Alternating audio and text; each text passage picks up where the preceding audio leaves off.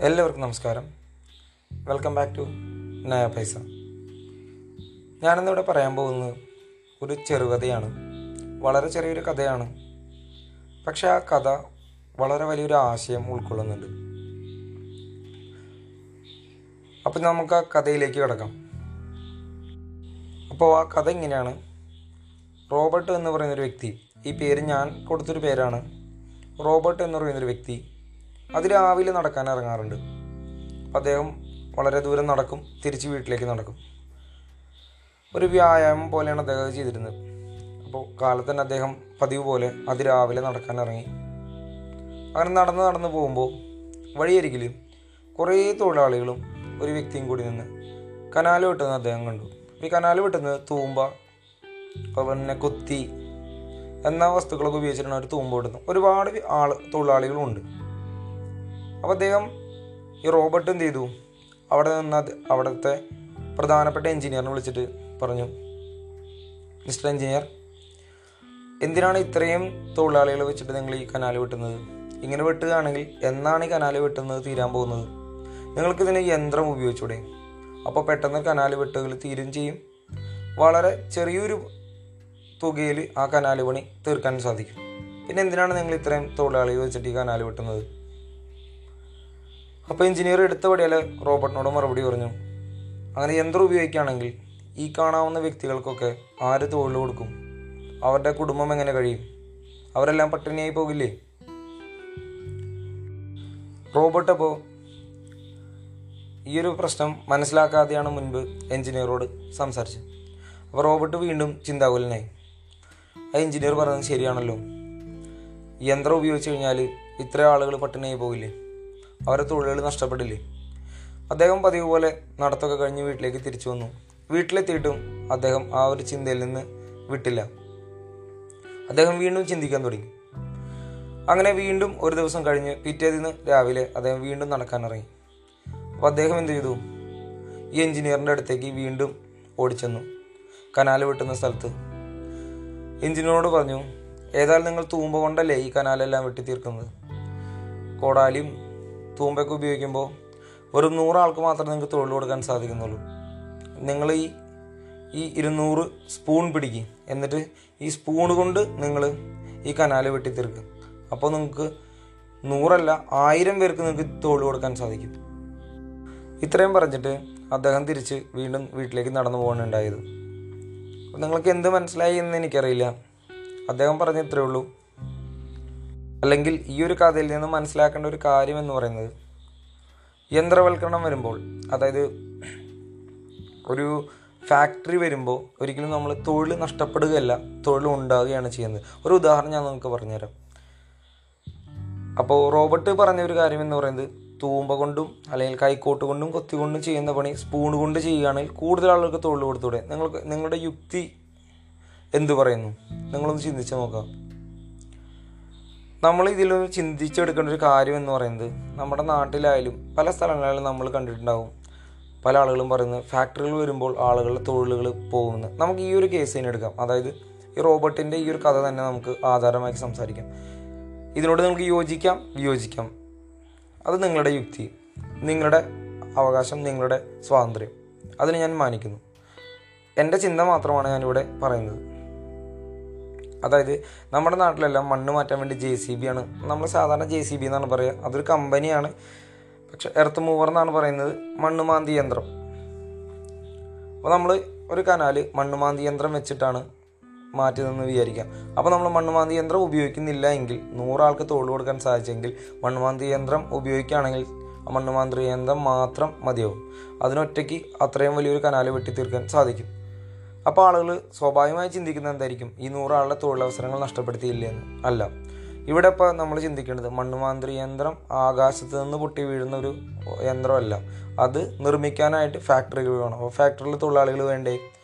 മാത്രമല്ല അത് ഇരുമ്പ് കൊണ്ടാണ് നിർമ്മിക്കുന്നതെങ്കിൽ ഇരുമ്പ് ഉണ്ടാക്കുന്ന ഫാക്ടറികൾ വേണ്ടേ? അതിന്റെ ചക്രം ഉണ്ടാക്കാനായിട്ട് അതിനുള്ള ഫാക്ടറികൾ വേണ്ടേ? നട്ട് ബോൾട്ട് സ്ക്രൂകളെല്ലാം ഉണ്ടാക്കുന്ന ഫാക്ടറികൾ വേണ്ടേ? അപ്പോൾ അവിടെ എല്ലാം തൊഴിലാളികൾ വേണ്ടേ? തൊഴിലവസരങ്ങൾ ഉണ്ടാവുകയല്ലേ? അപ്പോൾ ഒരു മണ്ണുമാന്ത്രി യന്ത്രം ഉണ്ടാക്കണമെങ്കിൽ ഇരുമ്പ് അയിര് ഊറ്റുന്നത് മുതൽ അത് ആ ആ അതായത് പാർട്സാക്കി മാറ്റുന്നത് വരെയുള്ള അത്രയും തൊഴിലാളികൾ വേണം. മാത്രമല്ല അതെല്ലാം പാർട്സാക്കി മാറ്റിയതിന് ശേഷം അതെല്ലാം അസംബിൾ ചെയ്ത് ആ ഒരു മണ്ണുമാന്തി യന്ത്രം ഉണ്ടാക്കാനും ഒരു ഫാക്ടറി വേണം. അപ്പം അവിടെയും തൊഴിലാളികളുടെ ആവശ്യമുണ്ട്. ഇനി അത് മാത്രമല്ല അപ്പോൾ ആളുകൾക്ക് സ്വാഭാവികമായി ചിന്തിക്കാം എന്ത്? അപ്പോൾ ഒരു മണ്ണുമാന്തി യന്ത്രം ഉണ്ടാക്കി കഴിഞ്ഞാൽ പത്തോ ഇരുപതോ വർഷത്തോളം അല്ലേ അത് ഓടുന്നത്? അപ്പോൾ എപ്പോഴും മണ്ണുമാന്തി യന്ത്രം ഉണ്ടാക്കേണ്ട ആവശ്യം വരുന്നില്ലല്ലോ? അപ്പോൾ തൊഴിലവസരങ്ങൾ വീണ്ടും നഷ്ടപ്പെടല്ലേ എന്ന് ചിന്തിക്കുന്ന പലരുണ്ട്. പക്ഷേ എനിക്ക് ഈ ഒരു കാര്യത്തിൽ പറയാനുള്ളത് ഒരു ഒരു യന്ത്രം നമ്മൾ നിർമ്മിച്ചു കഴിഞ്ഞാൽ അതിന് വീണ്ടും ഫ്യൂച്ചറിൽ ഭാവിയിൽ സർവീസിങ് ആവശ്യമായിട്ട് വരുന്നുണ്ട്. അപ്പോൾ അതിന് അതിനോടനുബന്ധിച്ചിട്ടുള്ള എന്ത് വരുന്നുണ്ട്? സ്ഥാപനങ്ങൾ ആവശ്യമായിട്ട് വരുന്നുണ്ട്. അപ്പോൾ അവിടെയും തൊഴിലാളികളുടെ ആവശ്യം വരാണ്. മാത്രമല്ല ഇതിനുപയോഗിക്കുന്ന ഇന്ധനം ഇന്ധനം ഉണ്ടാക്കാനായിട്ട് അത് ഉൽപ്പാദിപ്പിക്കാനായിട്ടുള്ള കമ്പനികൾ ആവശ്യമാണ്. അതുപോലെ തന്നെ ബാറ്ററി അത് ഇത്ര വർഷത്തിൽ മാറണമെന്നുണ്ട് അപ്പോൾ അത് ഉൽപ്പാദിപ്പിക്കാനുള്ള കമ്പനികൾ ആവശ്യമാണ്. എന്ന് വേണ്ട അതിനെ ചുറ്റിപ്പറ്റി ഒരുപാട് കമ്പനികൾ ആവശ്യമാണ് ഒരുപാട് തൊഴിലാളികൾ ആവശ്യമാണ് ഒരുപാട് തൊഴിലവസരങ്ങൾ അവിടെ ഉണ്ടാവുകയാണ് ചെയ്യുന്നത്. അല്ലാതെ ഈ നൂറാളുടെ തൊഴിൽ പോവുകയല്ല. ശരിയായ രീതിയിൽ നാം പറയുകയാണെങ്കിൽ അല്ലെങ്കിൽ നമ്മൾ ഒന്ന് ഉള്ളിലേക്ക് ഇറങ്ങി നോക്കുമ്പോൾ കാണാനാവുക. മറിച്ച് ഒരുപാട് ജോലി സാധ്യതകൾ അല്ലെങ്കിൽ ഒരുപാട് തൊഴിലവസരങ്ങൾ ഉണ്ടാവുകയാണ് ചെയ്യുന്നത്. ഇത് നിങ്ങളുടെ ഒരു ചെറിയൊരു ചിന്ത ഉണ്ടാക്കാൻ വേണ്ടിയിട്ടാണ് ഞാനൊരു കഥ പറഞ്ഞത്. നിങ്ങൾക്കിത് ശരിയാ എങ്ങനെ വേണമെങ്കിലും ചിന്തിക്കാം. പക്ഷെ അത് നിങ്ങളുടെ യുക്തിക്ക് ഞാൻ വിട്ടുതരുന്നു. നിങ്ങൾക്ക് നിങ്ങൾക്ക് തൊഴിൽ നഷ്ടപ്പെടുത്തുന്ന യന്ത്രങ്ങൾ തൊഴിൽ നഷ്ടപ്പെടുത്തുകയാണ് എന്ന് ചിന്തിക്കാം. ഒരു രീതിയിൽ മറിച്ച് യന്ത്രങ്ങൾ തൊഴിലവസരങ്ങൾ ഒരുപാട് ഉണ്ടാക്കുകയാണ് എന്നും വിശ്വസിക്കാം. അത് നിങ്ങളുടെ യുക്തിക്ക് ഞാൻ വിട്ടുതരുന്നു അപ്പോൾ ഞാൻ ഇത്രയും പറഞ്ഞുകൊണ്ട് ഞാൻ എന്റെ പോഡ്കാസ്റ്റ് നിർത്താണ്. എല്ലാവർക്കും ഒരു ശുഭദിനം ആശംസിക്കുന്നു. നന്ദി നമസ്കാരം.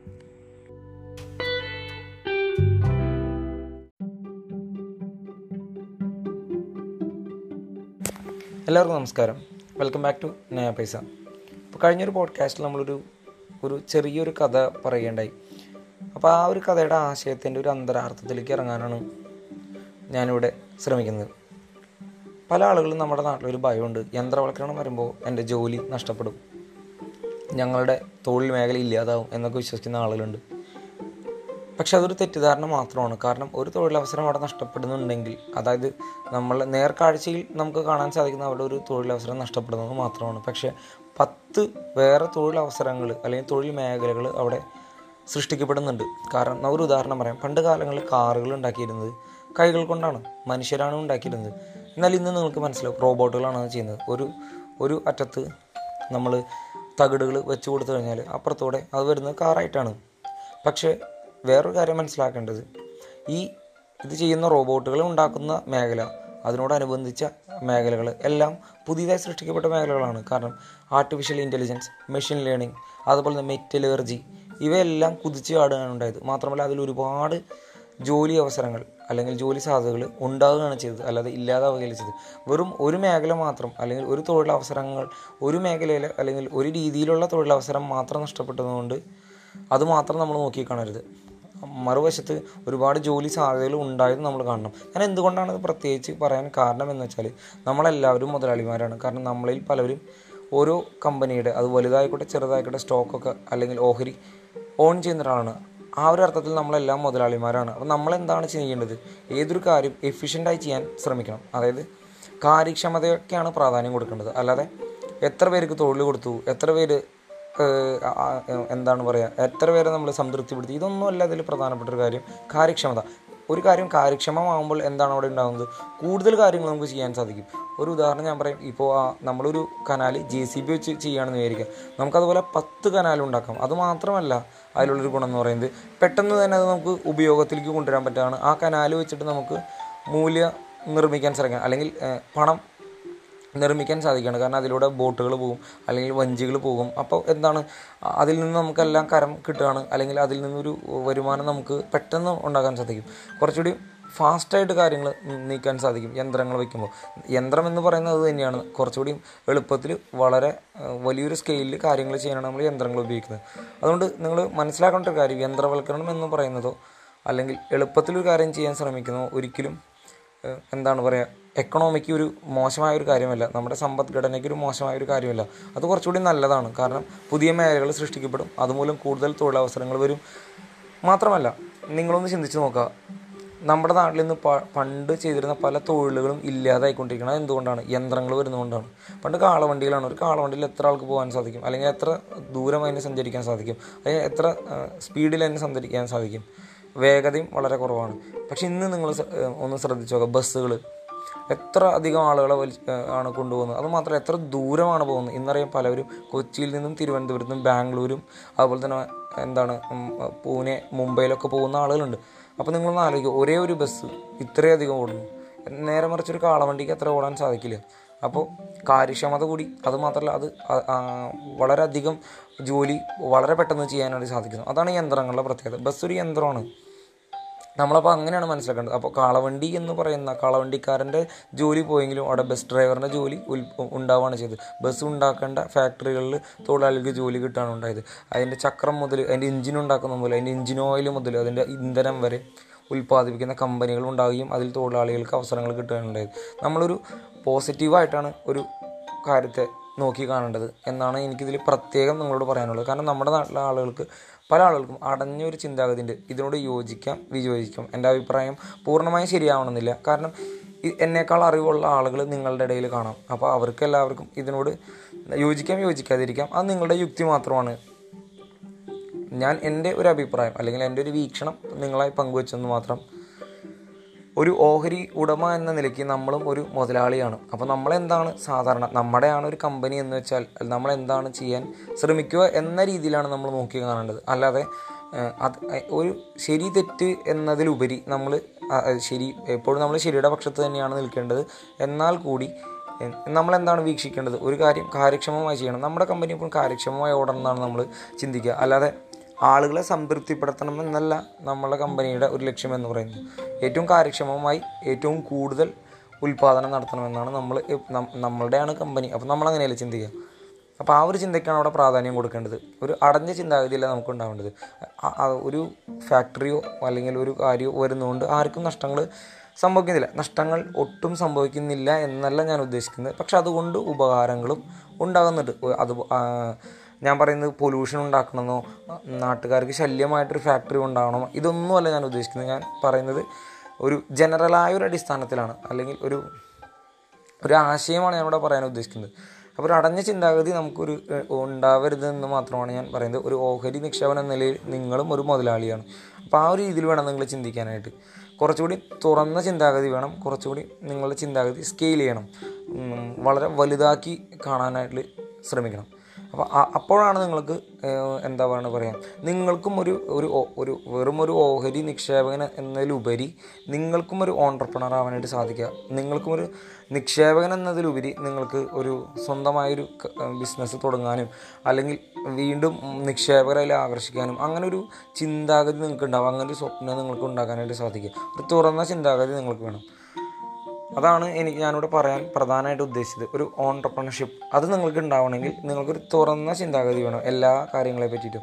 അതായത് ക്യാപിറ്റലിസം എന്നത് എന്നൊരു കാര്യ ഒരു ഒരു കൺസെപ്റ്റ് അല്ലെങ്കിൽ ഒരു ആശയം നിങ്ങൾ കൂടുതൽ മനസ്സിലാക്കുമ്പോൾ നിങ്ങൾക്ക് ഈ ഒരു കാര്യങ്ങളൊക്കെ നിങ്ങൾക്ക് മനസ്സിലാവും. അവിടെ കാര്യക്ഷമതയ്ക്കും കാര്യക്ഷമതയ്ക്കാണ് കൂടുതൽ പ്രാധാന്യം. അതുമാത്രമല്ല ഒരു മത്സരബുദ്ധിയുള്ള വ്യക്തികളെയാണ് എപ്പോഴും ക്യാപിറ്റലിസം ആവശ്യപ്പെടുന്നത്. നിങ്ങൾക്ക് നോക്കിയാൽ ഞാനൊരു പെൻസിലിന്റെ ഉദാഹരണം പറഞ്ഞപ്പോൾ തന്നെ അപ്പോൾ ഈ ഒരു കഥ കൊണ്ട് പ്രധാനമായിട്ട് പറയാൻ ഉദ്ദേശിക്കുന്നത് ഇത്രയും കാര്യങ്ങളാണ്. പ്രധാനമായിട്ട് എന്താണ്? കാര്യക്ഷമതയ്ക്കാണ്. എപ്പോഴും ക്യാപിറ്റലിസം എന്നൊരു ആശയത്തിൽ പ്രാധാന്യമുള്ളത്. രണ്ട് ഏറ്റവും കുറഞ്ഞ സമയം കൊണ്ട് കൂടുതൽ കാര്യങ്ങൾ ചെയ്യുമ്പോൾ എന്താണ് ഉണ്ടാകുന്നത് നമുക്ക് വളരെ പെട്ടെന്ന് അതുകൊണ്ട് ഒരു മൂല്യം ഉണ്ടാക്കാനായിട്ട് സാധിക്കും. അത് അതിനൊരു വാല്യൂ ഉണ്ടാക്കാം. ആ ഉദാഹരണം പറഞ്ഞ് പെട്ടെന്ന് കനാല് നമ്മൾ നിർമ്മിക്കുകയാണെങ്കിൽ അതിലൂടെ ബോട്ടുകൾക്കും കപ്പലുകൾക്കൊക്കെ നീങ്ങാൻ സാധിക്കും. പെട്ടെന്ന് നമുക്ക് അതിൽ നിന്ന് ഒരു കരം പിരിക്കാൻ സാധിക്കും. അല്ലെങ്കിൽ ടാക്സ് ചെയ്യാൻ സാധിക്കും. അതിൽ നിന്നൊരു വരുമാനം ഉണ്ടാക്കാം. അതിൽ നിന്ന് ടോൾ എന്താ പറയുക സോറി ടോളല്ല അതിൽ നിന്നൊരു വരുമാനം നമുക്ക് ഉണ്ടാക്കാൻ സാധിക്കും. അത് പാസഞ്ചർസ് മൂവ് ചെയ്യുമ്പോൾ അത് ഗവൺമെന്റിനായാലും അല്ലെങ്കിൽ ഒരു സ്വകാര്യ കമ്പനിക്കായാലും അതിൽ നിന്ന് ലാഭം ഉണ്ടാക്കാം. അതിന്റെ ഓഹരി നിക്ഷേപകർ എന്ന രീതിയിൽ നമുക്കും പണം ഉണ്ടാക്കാൻ സാധിക്കും. അതുകൊണ്ട് എത്രയും പെട്ടെന്നൊരു കാര്യങ്ങൾ നടക്കുന്നതായിരിക്കും ഒരു നിക്ഷേപം എന്ന നില നിലയിൽ നമുക്ക് നല്ലത്. അപ്പോൾ കാര്യക്ഷമതയ്ക്കാണ് പ്രാധാന്യം. മാത്രമല്ല വളരെ ചെറിയ സമയം കൊണ്ട് വളരെ വലിയ കാര്യങ്ങൾ നടക്കാനാണ് നമ്മൾ നോക്കേണ്ടത്. അപ്പോൾ യന്ത്രവൽക്കരണത്തിന് ഒരു വളരെ സുപ്രധാനമായിട്ടുള്ള ഒരു പങ്ക് ക്യാപിറ്റലിസത്തിലുണ്ട് അഥവാ മൂലധന അടിസ്ഥാന വ്യവസ്ഥയിൽ ഉണ്ട്. അപ്പോൾ ഇത്രയും പറഞ്ഞുകൊണ്ട് ഞാൻ അവസാനിപ്പിക്കുകയാണ്. വീണ്ടും ഒരു പ്രധാനപ്പെട്ട ഒരു കാര്യം നിങ്ങളോട് പറയാനുള്ളത്. നമ്മളെപ്പോഴും മനസ്സിലാക്കേണ്ടത് എന്തിനാണ് നമ്മൾ ഈ വെൽത്ത് ഉണ്ടാക്കുന്ന ഉണ്ടാക്കേണ്ടത് എന്നുള്ളതാണ്. നമ്മൾക്കൊരു അടഞ്ഞ ചിന്താഗതിയാണെങ്കിൽ നമുക്ക് കിട്ടിയത് കൊണ്ട് ഇപ്പോൾ നമ്മൾ ഒരു ഡെയിലി വേജ് ആയിട്ട് വർക്ക് ചെയ്യുന്ന ഒരാളാണ്. അല്ലെങ്കിൽ നമ്മളൊരു സർക്കാർ ഉദ്യോഗസ്ഥനാണ്. അല്ലെങ്കിൽ നമ്മളൊരു സാലറീഡ് ആയിട്ടുള്ള ഒരു മനുഷ്യനാണ്. മാസ ശമ്പളം കിട്ടുന്ന ഒരു വ്യക്തിയാണെങ്കിൽ നമ്മൾ എന്തിനാണ് പിന്നീട് പിന്നെ നമ്മൾ നമ്മൾ ഒരു സപ്പോസ് നിങ്ങൾ ചിന്തിക്കുക ഒരു ഇരുപതിനായിരം രൂപ അല്ലെങ്കിൽ മുപ്പതിനായിരം രൂപ മാസം കിട്ടുന്ന ഒരു വ്യക്തിക്ക് വളരെ സന്തോഷമായിട്ട് ഒരു കുടുംബത്തെ കൊണ്ടുപോകാനായിട്ട് സാധിക്കും. പിന്നെ നമ്മൾ എന്തിനാണ് ഇത്രയധികം അല്ലെങ്കിൽ കോടീശ്വരനാവണം എന്നുള്ള ആഗ്രഹം നമുക്ക്? നിങ്ങൾ എപ്പോഴെങ്കിലും ഇത് ചിന്തിച്ചിട്ടുണ്ടോ? നിങ്ങളുടെ ലക്ഷ്യം എന്താണ്? നിങ്ങളിങ്ങനെ ഒരുപാട് പണം ഉണ്ടാക്കുന്നത് കൊണ്ട് നിങ്ങൾക്ക് എന്താണ് എന്ത് ലക്ഷ്യമാണ് നേടാൻ സാധിക്കുന്നത്? അപ്പോൾ പണം ഉണ്ടാക്കണം എന്നാഗ്രഹിക്കുന്നതിലുപരി നമ്മൾ അതിനോടൊരു സന്തോഷം ഉണ്ടാ ഉണ്ടാക്കാനാണ് നമ്മൾ നോക്കുന്നത് നമുക്കൊരു ഹാപ്പിനെസ് ഉണ്ടാക്കിയെടുക്കാനാണ് നമ്മൾ നോക്കുന്നത്. അതായത് അത് ക്യാപിറ്റലിസം എന്ന് പറയുന്നത് ഒരു മത്സരമാണ് തുറന്ന കോമ്പറ്റീഷൻ ആർക്കും മത്സരിക്കാം എല്ലാവർക്കും തുറന്ന ഒരു അവസരം അവൈലബിൾ ആണ്. അപ്പോൾ നിങ്ങളതിൽ മത്സരിക്കുമ്പോൾ നിങ്ങൾക്കതിൽ ഒരു സന്തോഷം കിട്ടുന്നുണ്ടെങ്കിൽ അതാണ് അതിൽ പ്രാധാന്യം നമ്മൾ കൽപ്പിക്കുന്നത്. അല്ലാതെ ഒരുപാട് പണം ഉണ്ടാക്കുന്നോ ഒരുപാട് വ്യക്തികളെ നമ്മൾ കൺട്രോൾ ചെയ്യുന്നതോ ഒരു അല്ലെങ്കിൽ പല ആളുകളെയും നമ്മൾ നിയന്ത്രിക്കുന്നതിലോ അല്ല നമ്മൾ സന്തോഷം കണ്ടെത്തേണ്ടത്. ആ ഒരു മത്സരത്തിലാണ് നമ്മൾ സന്തോഷം കണ്ടിരുന്നത് നിങ്ങൾക്ക് മനസ്സിലാവും വളരെ വലിയ വലിയ വ്യക്തികൾ അല്ലെങ്കിൽ വളരെ വലിയ ബിസിനസ് ചെയ്യുന്ന ആളുകൾ ഒരിക്കലും പണത്തിന് വേണ്ടിയിട്ടല്ല അത് ചെയ്യുന്നുണ്ടാവുക. നിങ്ങൾക്കത് മനസ്സിലാവാൻ പറ്റും. പണത്തിന് വേണ്ടിയിട്ടായിരുന്നെങ്കിൽ അത് ചെയ്യേണ്ട ആവശ്യമില്ല അവർക്ക്. അല്ലെങ്കിൽ അത് അതിലല്ല അവർ കൂടുതൽ കോൺസെൻട്രേറ്റ് ചെയ്യുന്നത്. അവർ പുതിയ പുതിയ പുതിയ പ്രൊഡക്ട്സ് ഉണ്ടാക്കാനും പുതിയ പുതിയ കണ്ടുപിടുത്തങ്ങൾ നടത്താനും അതിനൊക്കെയാണ് അവർ കൂടുതൽ പ്രാധാന്യം കൊടുക്കുന്നത്. അതിലാണ് അവർ സന്തോഷം കണ്ടെത്തുന്നത്. ആ ഒരു കോമ്പറ്റീഷൻ അല്ലെങ്കിൽ ആ ഒരു മത്സര ബുദ്ധിക്കാണ് അവിടെ പ്രാധാന്യം. അല്ലെങ്കിൽ ആ മത്സരം ജയിച്ചു കഴിയുമ്പോൾ കിട്ടുന്ന സന്തോഷത്തിനാണ് അവിടെ പ്രാധാന്യം. അതുകൊണ്ട് ഞാൻ പറഞ്ഞത് നിങ്ങൾക്ക് ക്യാപിറ്റലിസം എന്ന് പറയുന്ന ഒരു ആശയത്തിനെ തുറന്നു കാണാനായിട്ട് നിങ്ങൾ പഠിക്കണം.